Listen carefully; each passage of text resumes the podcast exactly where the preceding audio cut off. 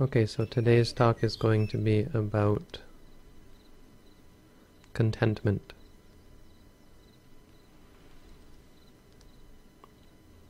And so here's a quote to start us off. Health is the greatest possession. Contentment is the greatest wealth. Trustworthiness is the greatest relation, and nirvana is the greatest happiness.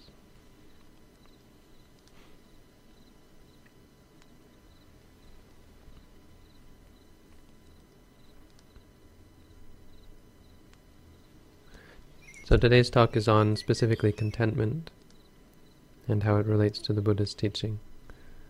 I was asked about a week ago to give a talk on this subject, so here we are. Thank you all for coming. Good to see you on this lovely Sunday afternoon. The great thing about Second Life is it never rains, unless you want it to. We can always make use of this wonderful, always burning campfire.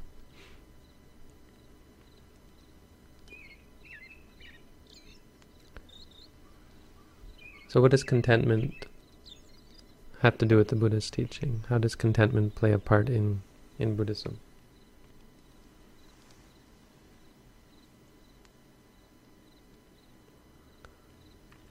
I was asked to talk about this, and so I had to do a little bit of research.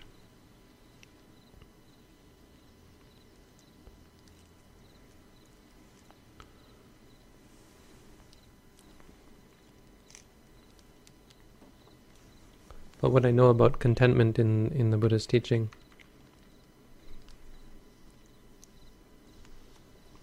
leads me to understand that there are three kinds of contentment.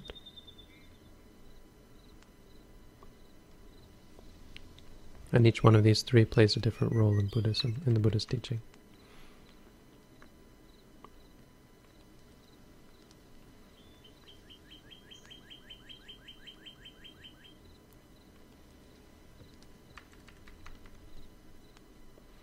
The first type of contentment, to get it out of the way, is the type of contentment that the Buddha taught against.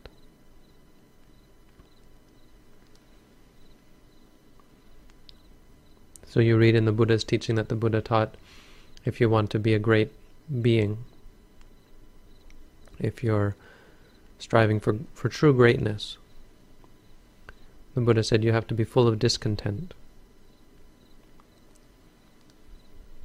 And he taught against a certain type of contentment.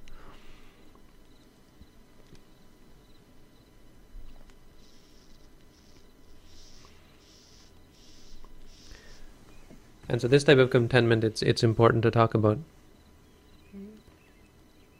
because it often rears its head both in the world and in spirituality as well. This is the contentment with one's self. I've often said it's a mark of a high mind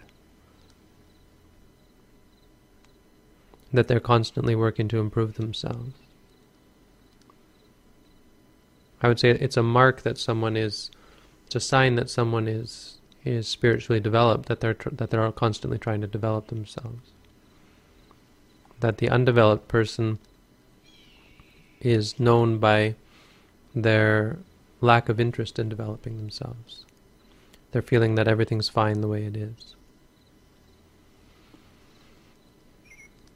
That there's no need to develop those things that wise people encourage us to develop, and there's no need to do away with those things that wise people encourage us to do away with.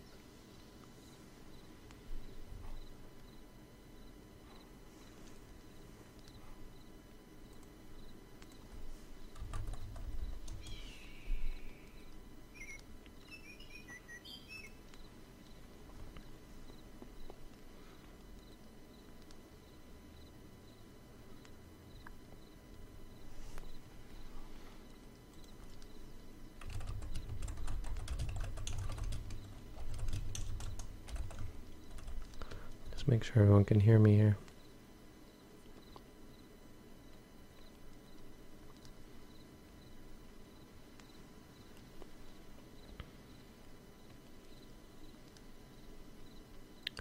Okay, that's a yes.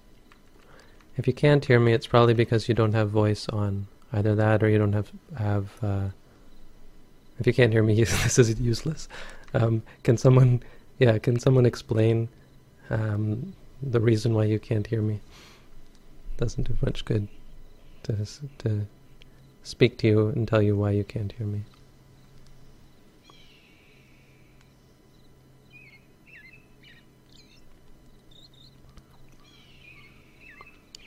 Okay.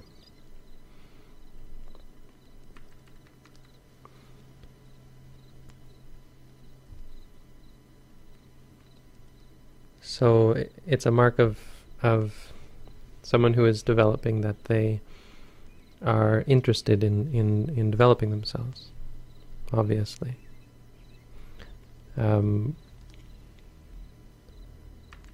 And so it's one easy way to distinguish between spiritual people and people who are not interested in spirituality. It's also sort of a way of reassuring ourselves that even when our mental development is progressing with difficulty, that we should be encouraged by the fact that we're trying. And effort in the Buddha's teaching is really a very core value. That failure in the meditation is really only possible when one ceases to practice, or ceases to practice correctly. That when you stop trying, or when you start putting out effort in another direction, in a way that is antithetical to the path, or give up your effort, that's the only way you can really fail. As long as you're trying, striving, you're watching the breath, watching the stomach when it rises and falls, for example. But you find you can't focus on it. You try, and it's easy to become frustrated and disheartened. But we shouldn't become discouraged just because we're not, quote unquote, getting anywhere. Our effort is. Our discontent and our intention to improve ourselves, self-improvement, is a sign of Buddhism. And so in one way this distinguishes spiritual people between spiritual people and people who are content with being a mediocre sort of person. It also distinguishes between two types of spiritual people. The type of spiritual person who is content with their level of spirituality and can often become content with simple states of bliss or happiness or sort of pseudo-spirituality, never challenging one's views and beliefs, practicing only as it's comfortable. So you see often people when they sit in meditation, they'll sit against the wall, or they'll sit in a chair, or they'll sit on a bench or so on, and always striving to make the meditation pleasurable. And at any time when it's not pleasurable, one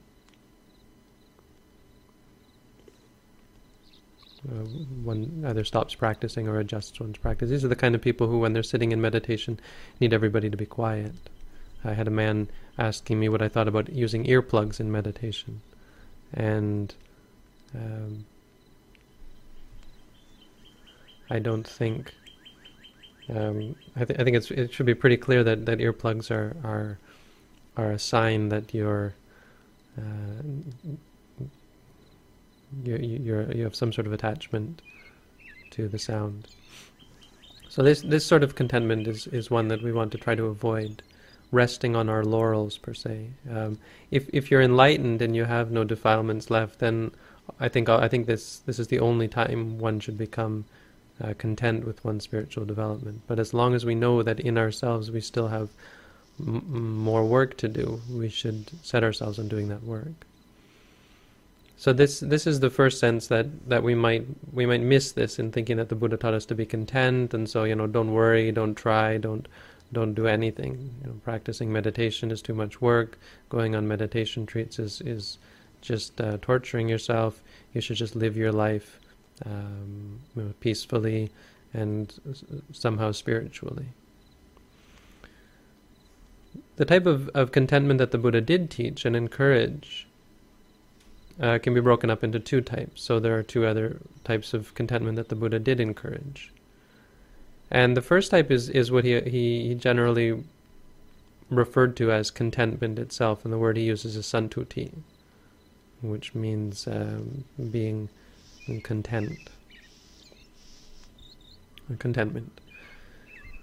When the Buddha used the word contentment, he most often was referring to the conceptual objects of our reality. So in Buddhism, we separate reality into two parts, the conceptual and the ultimate. Ultimate reality is the building blocks of reality. Just like in physical reality, in physics, they talk about what are the building blocks, the atoms. And then they had atoms, and suddenly there were subatomic particles and so on. And they're still not sure what is the essence of the physical in the scientific community.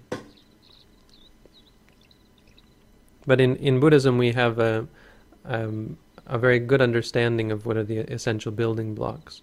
So in the physical, we're talking about the four elements. And these are simply the four aspects of matter as it's experienced. Matter can be experienced as hot or cold, it can be experienced as hard or soft, and it can be experienced as tense or flaccid. The mental side of experience is the awareness of the physical, or the awareness of an object. So when we see something and we know that we're seeing, when we hear something and we know that we're hearing, this is the ultimate reality. Everything else is conceptual. The chair that you're sitting in is conceptual. The word chair arises in your mind. You only know that it's a chair once you process the experience in your mind. So without the processing in the mind, there's simply the feelings that arise from touching the chair. And when you see it, there's a seeing. In the same way that the seats that some of us are sitting on here in the virtual reality are only conceptual. So the seats in Second Life that we're seeing are seats because we process the sight. The seats that we're sitting on in real life are conceptual.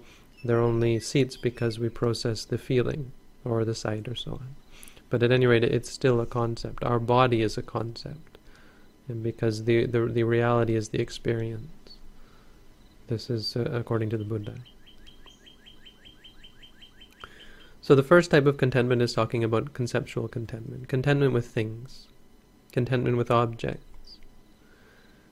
This is one of those teachings that is not exactly core. So it's not a theoretical teaching. It's a practical teaching for everyday life. And for most of us, it's a very important teaching. One of the criticisms of many types of Buddhism, modern Buddhism, is that it often overlooks practical but conventional teachings, like being content with possessions, being content with the things that you own, with your belongings. And often though people dive right into the theoretical and talking about ultimate reality and so on.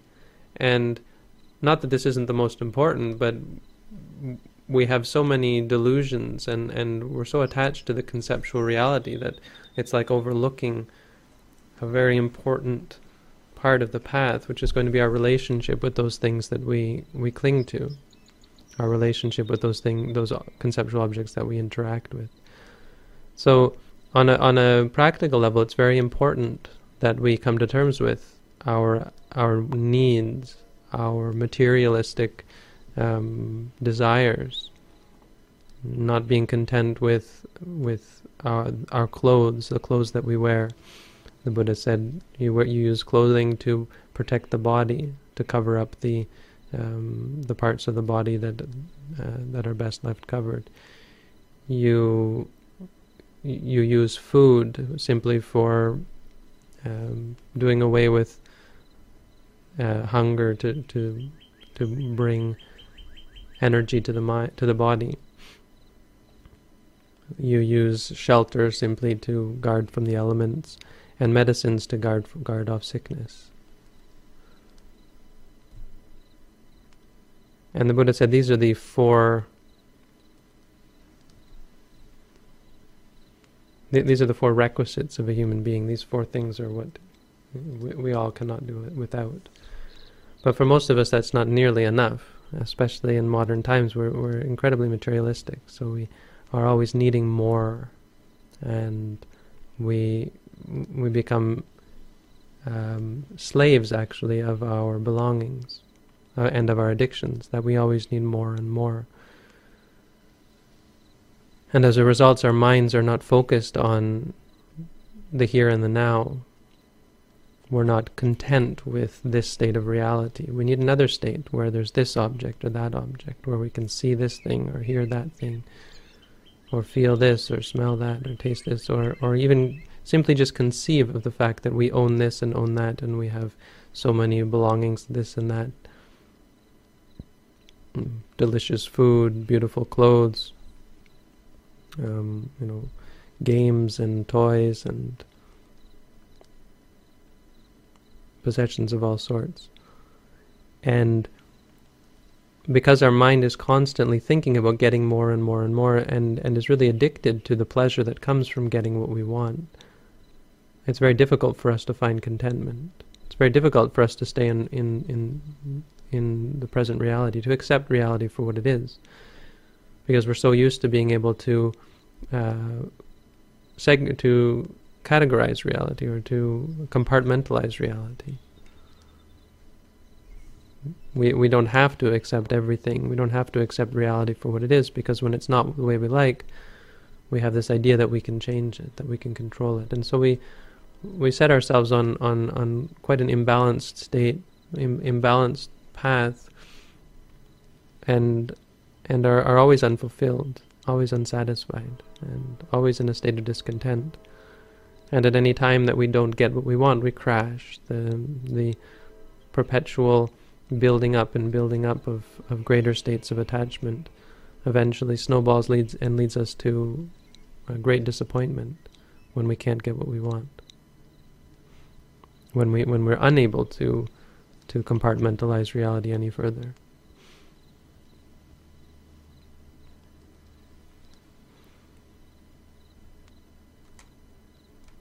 So I think this is perhaps one way of seeing the benefits of meditation practice, or one good use that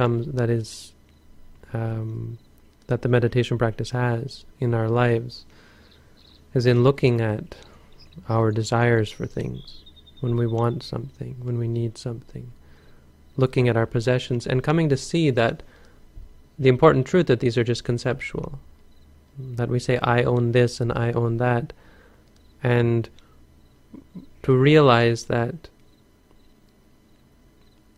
this entire sentence is every word of it is false. The I, the owned, this, I is not true. It's not mine. Even our own self is just a conglomeration of mind and body and states arising and ceasing, most of which are very far out of our control. Our states of emotion, our wants and our needs, we find that we really can't control them as we think we do.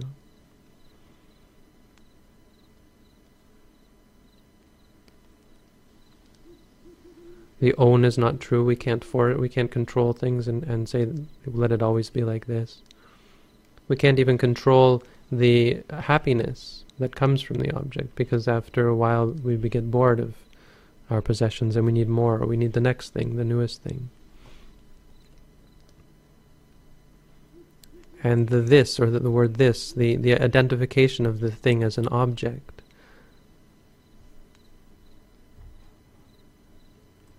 is also not a part of reality. because the object itself is either seeing, hearing, smelling, tasting, feeling, or thinking.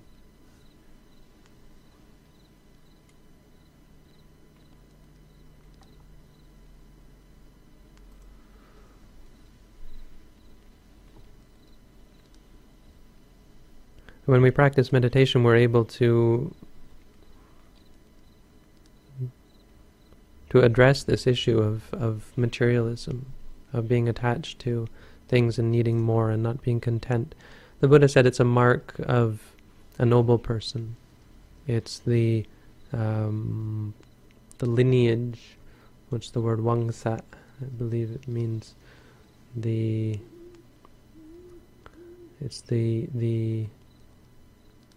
tradition, I guess, of the noble ones, to be content with whatever robes or whatever clothes, whatever food, whatever shelter, whatever medicines they get. To be content with these things is the way of the noble ones. It's a mark of nobility, or you know, noble in the Buddhist sense in terms of being enlightened. So this is something that's very important, something we should always be looking at in our lives. You know, it's easy to think we're practicing meditation and suddenly, you know, we're accumulating and always getting more and new and so on. It's very difficult to control. It's very easy to rationalize why we need more and more and this and that. It's very difficult to be without. But the most important form of contentment is not actually called contentment in the Buddha's teaching, as far as I've found. But to me, it's the most important type of contentment, and it's what is really being talked about when the Buddha talks about contentment with robes, with clothes, and food, and so on. He's really talking about contentment with reality as it is. Contentment with experience as it is.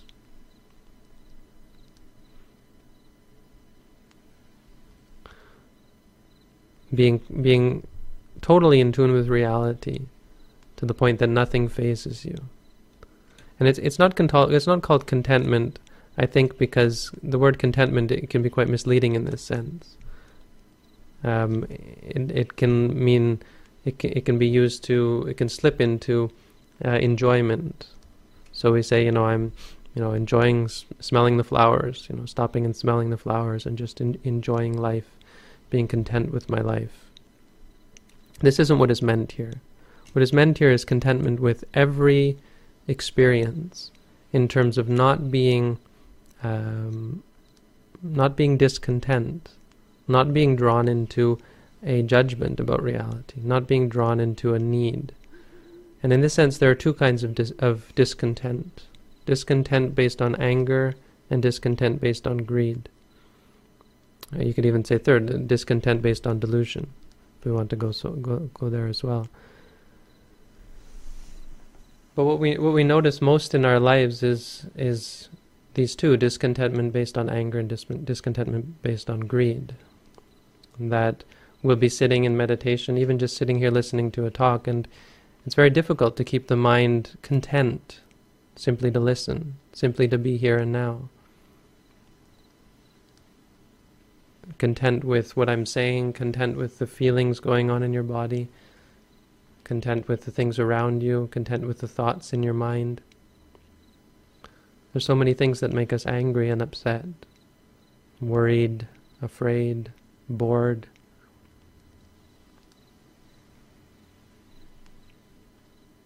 And our ordinary way of looking at this is to immediately need to change, need to alter our reality to suit our defilement, to suit our defiled state of mind, to suit our anger, our dislike. When we don't like something, we should get rid of it, we should remove it. This is the way we look at things, not just in terms of our innate sense, but also in terms of our views, our idea of what is right. We think that it's right that when you feel pain, you should adjust, you should move, you should do whatever necessary to get rid of the pain. This is one kind of discontent that is antithetical to the Buddha's teaching, and it's the purpose of the meditation practice, to remove this sort of discontent. rather than trying to change the pain, to change the experience. We change the way we look at the experience. So we simply see it for what it is, and when we're discontent, or when we're in pain, or you know, maybe too hot, too cold, when we're hungry, when there's loud noises, or whatever, when we're thinking about bad things, that we simply see it for what it is, and the word bad disappears. So we're no longer thinking about bad things or feeling bad feelings. We're just thinking or feeling or seeing or hearing or smelling or tasting. And all of our experience of reality is one of contentment, in the sense of simply seeing it for what it is, not discontent in terms of needing it to be different. The other form of discontent is based on desire. It's not that there's anything wrong with our present state of being here, it's that we want something more, or we begin thinking about something and it makes us want it. It makes us desire to do this or do that, to obtain this or obtain that experience. And I would say from the practice, looking at these two, the only way to deal with them adequately is through meditation, is through breaking them up into their building blocks, the pieces, and seeing that actually we're not talking about an entity or a single experience. We're talking about several different experiences all jumbled up into one. First there's the experience of the object, then there's the feeling, the recognition of it as something good or something bad, then there's the feeling that comes of happiness or pain, then there's the liking it or the disliking it. Once there's the liking and the disliking it, there's the intention to do this or to do that, to change the experience, to obtain something different or to remove something from our experience. And only then is there the acting out on it. And all of these can be broken up and separated from each other at any one time.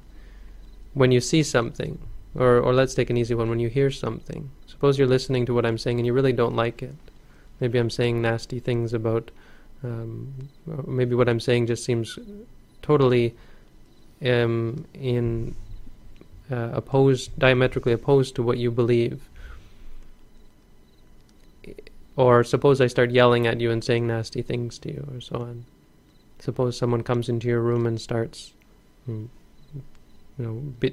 complaining and so on.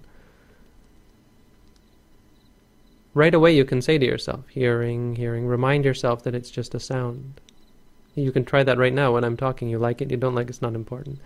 As a meditation exercise, simply when you hear my voice, saying to yourself, hearing. It's a great way to listen to Dhamma talks. You can even become enlightened this way. You're listening to the Dhamma, realizing the truth at the same time.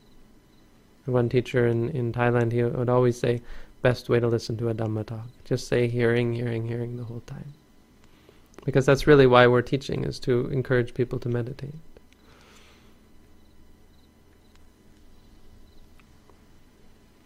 And if that doesn't work, if you're not quick enough with that, then when the feeling arises, when you feel happiness or pain, you just focus on the happy, or pain, or sad, or whatever.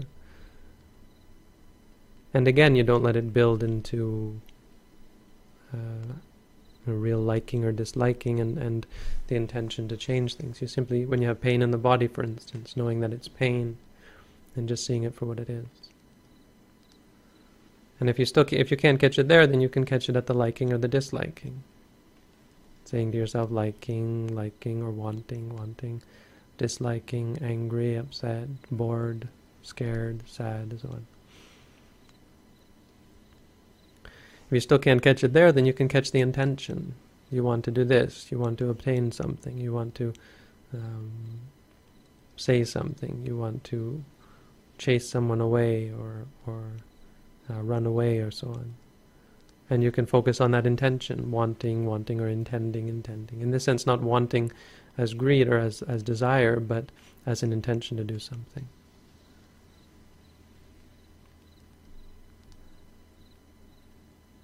If you still can't catch it there, you're in trouble, because at that point you're going to go out and do something about it. But the amazing thing is when you focus on all of these things, you can see the problem with this line of reaction. You see how when you want things to be different from what they are, your whole body is tense and your mind is in a state of upset, of turmoil. Even if it's a desire and you feel happy and you really want something, you think, wow, this is going to make me happy. When you look at it, when you analyze it, you see that it's not so pleasurable at all, really. Your mind is in a state of clinging. You can really feel like you're clinging. It's as though you're grabbing something in your fist and holding tightly. That's how your mind feels at the moment when you want something. When you think you have to do something to obtain your pleasure, the object of your desires, even then you can see that it's not really pleasurable. Not to speak of anger, when you want to hurt someone. When you look at it, you can see that this is not a wholesome state of mind. It's not a proper state of mind.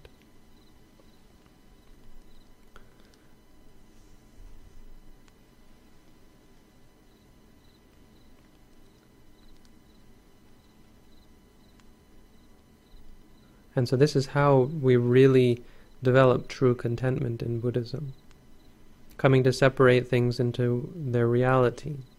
When you see something, instead of being attached to it, wanting it, needing it, clinging to it, simply seeing it for what it is. If you're happy, you're happy. If you're unhappy, you're unhappy. Contentment in the sense of doing away with any need for things to be different. Any need for reality to be other than what it is. This is really the ultimate state, and it's difficult. It's dangerous to say this, in a sense, just to leave it at that, because it sounds as though, don't do anything then. Being content with things as they are is, as I said, Buddha taught us to be discontent.